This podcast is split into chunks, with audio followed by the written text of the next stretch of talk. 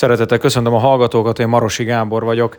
Itt vagyunk a Pécsi utcai, egykori Pécsi utcai iskolának a torna csarnokában. Itt áll mellettem Háborám Levente, a Riperónai Múzeum igazgatója. Üdvözlöm, igazgató úr! Én is üdvözlöm a hallgatókat. Nem véletlenül vagyunk itt, óriási pakolás van itt, hatalmas polc rendszer épül. Mi az apropó? Ugye a Pécsi utcai iskolát azt néhány éve megszüntették, és itt voltak kihasználatlanul azok a termek, maga az iskola, a tornaterem, ahol óriási terek vannak. A múzeum pedig iszonyatos raktári kapacitással rendelkezne. Most a város úgy döntött, hogy ezt a egykori épületet átadja a múzeum számára. Annyit kell tudni az intézményünkről, hogy a országba az egyik legnagyobb gyűjteményi anyaggal rendelkezünk. Ez azt jelenti, hogy ha a mostani statisztikákat nézzük, mint egy 2,7 millió darab tárgy található a múzeumban, ennek az elhelyezése jelentős raktári kapacitást igényel. Jelen pillanatban mintegy 5000 négyzetméteren tároljuk ezeket a tárgyakat, jó részt különböző helyeken, és most megteremtődött az a lehetőség, hogy végre egy raktári bázison tároljuk a nagy részét. Nem az egészet, csak a nagy részét. Így a jelen pillanatban, azaz már vagy fél éve tart ez a bizonyos költöztetése a gyűjteményi anyagoknak. Elsősorban most régészeti, az előző hónapokban pedig történeti gyűjteményanyagokat pakoltak a kollégáim, rendszerezik őket, hát a raktári rendet próbálják meg kialakítani, de hát ez néhány évig biztos el fog tartani még. Óriási munkát végeznek, és hát sok-sok ember vesz ebben részt, akár a szállító munkásokra, rakodó munkásokra, vagy éppen a salgókat építő munkásokra gondolok. Ez egy óriási pro- projekt, ekkora raktár, mozgatási projekt még a múzeum történetében nem volt. Igazgató nagy számokról beszélt, 5000 négyzetméterről kell ide pakolni. Elég lesz ez a tornacsarnok és az iskola, vagy még ez sem lesz elég a sok gyűjteménynek?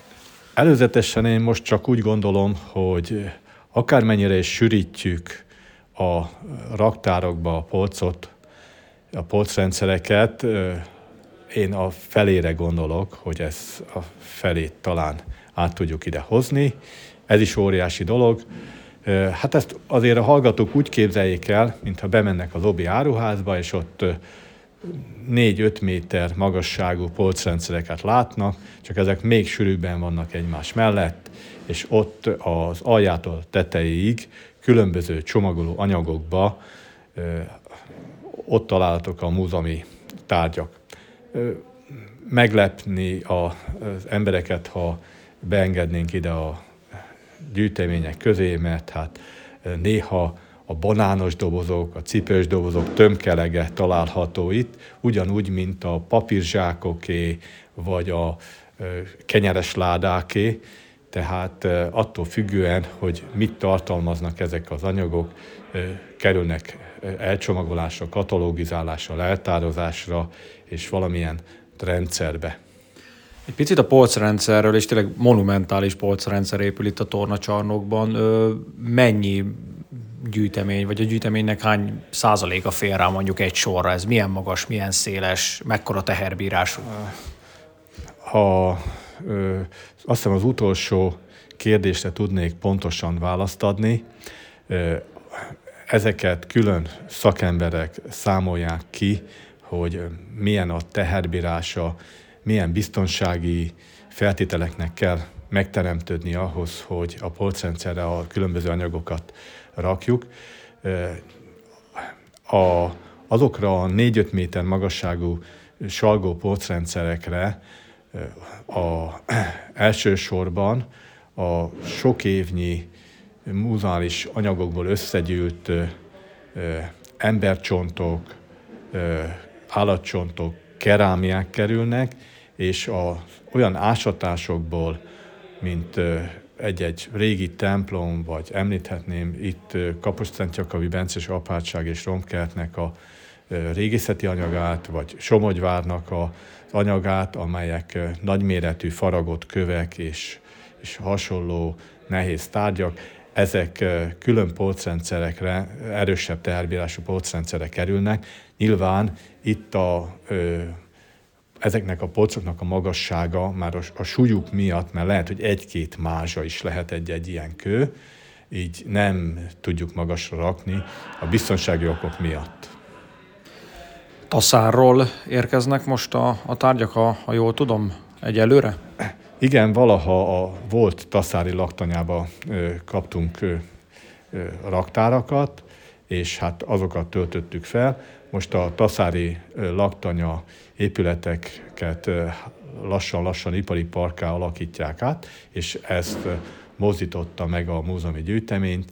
Örülünk annak, hogy Kaposvára kerül, könnyebb lesz az elérhetőség, könnyebb lesz a kezelhetőség a múzeumi dolgozók számára, és nyilván ez egy hatékonyabb feldolgozást is jelent majd a jövőben. Látják már a munka végét? Van egy határidőnk, amit az önkormányzat hát kitűzött elénk, de azért azt el kell, hogy mondjam, hogy a, akkor fogjuk tudni ezt elsíteni, hogyha megfelelő anyagi források még a jövőben rendelkezésre állnak, és ezt a munkát, ezt az óriási munkát ütemesen fogjuk tudni folytatni. Volt egyébként erre pályázat, hogy, hogy átpakoljanak ide, valamit sikerült, vagy az önkormányzat adott támogatást? A jelenlegi raktárnak a kialakítása nem olcsó dolog. A polcrendszereknek a vásárlása az kifejezetten pénzigényes, és különösen azoknál, ahol megfelelő teherbírású és speciális polcokat kell vásárolnunk. Így a múzeumi éves költségvetésből ez természetesen nem jött volna ki, hiszen az állami támogatás és az önkormányzat által nyújtott támogatás sem lett volna elegendő.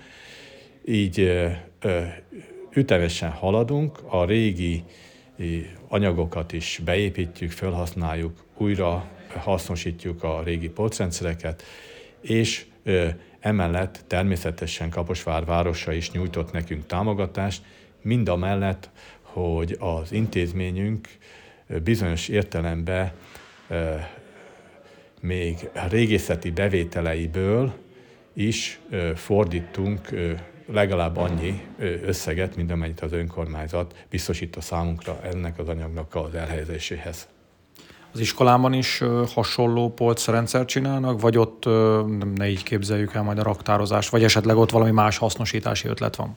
Az iskolának az első emeletét foglaljuk el, mert a földszinten más hivatal működik jelen pillanatban.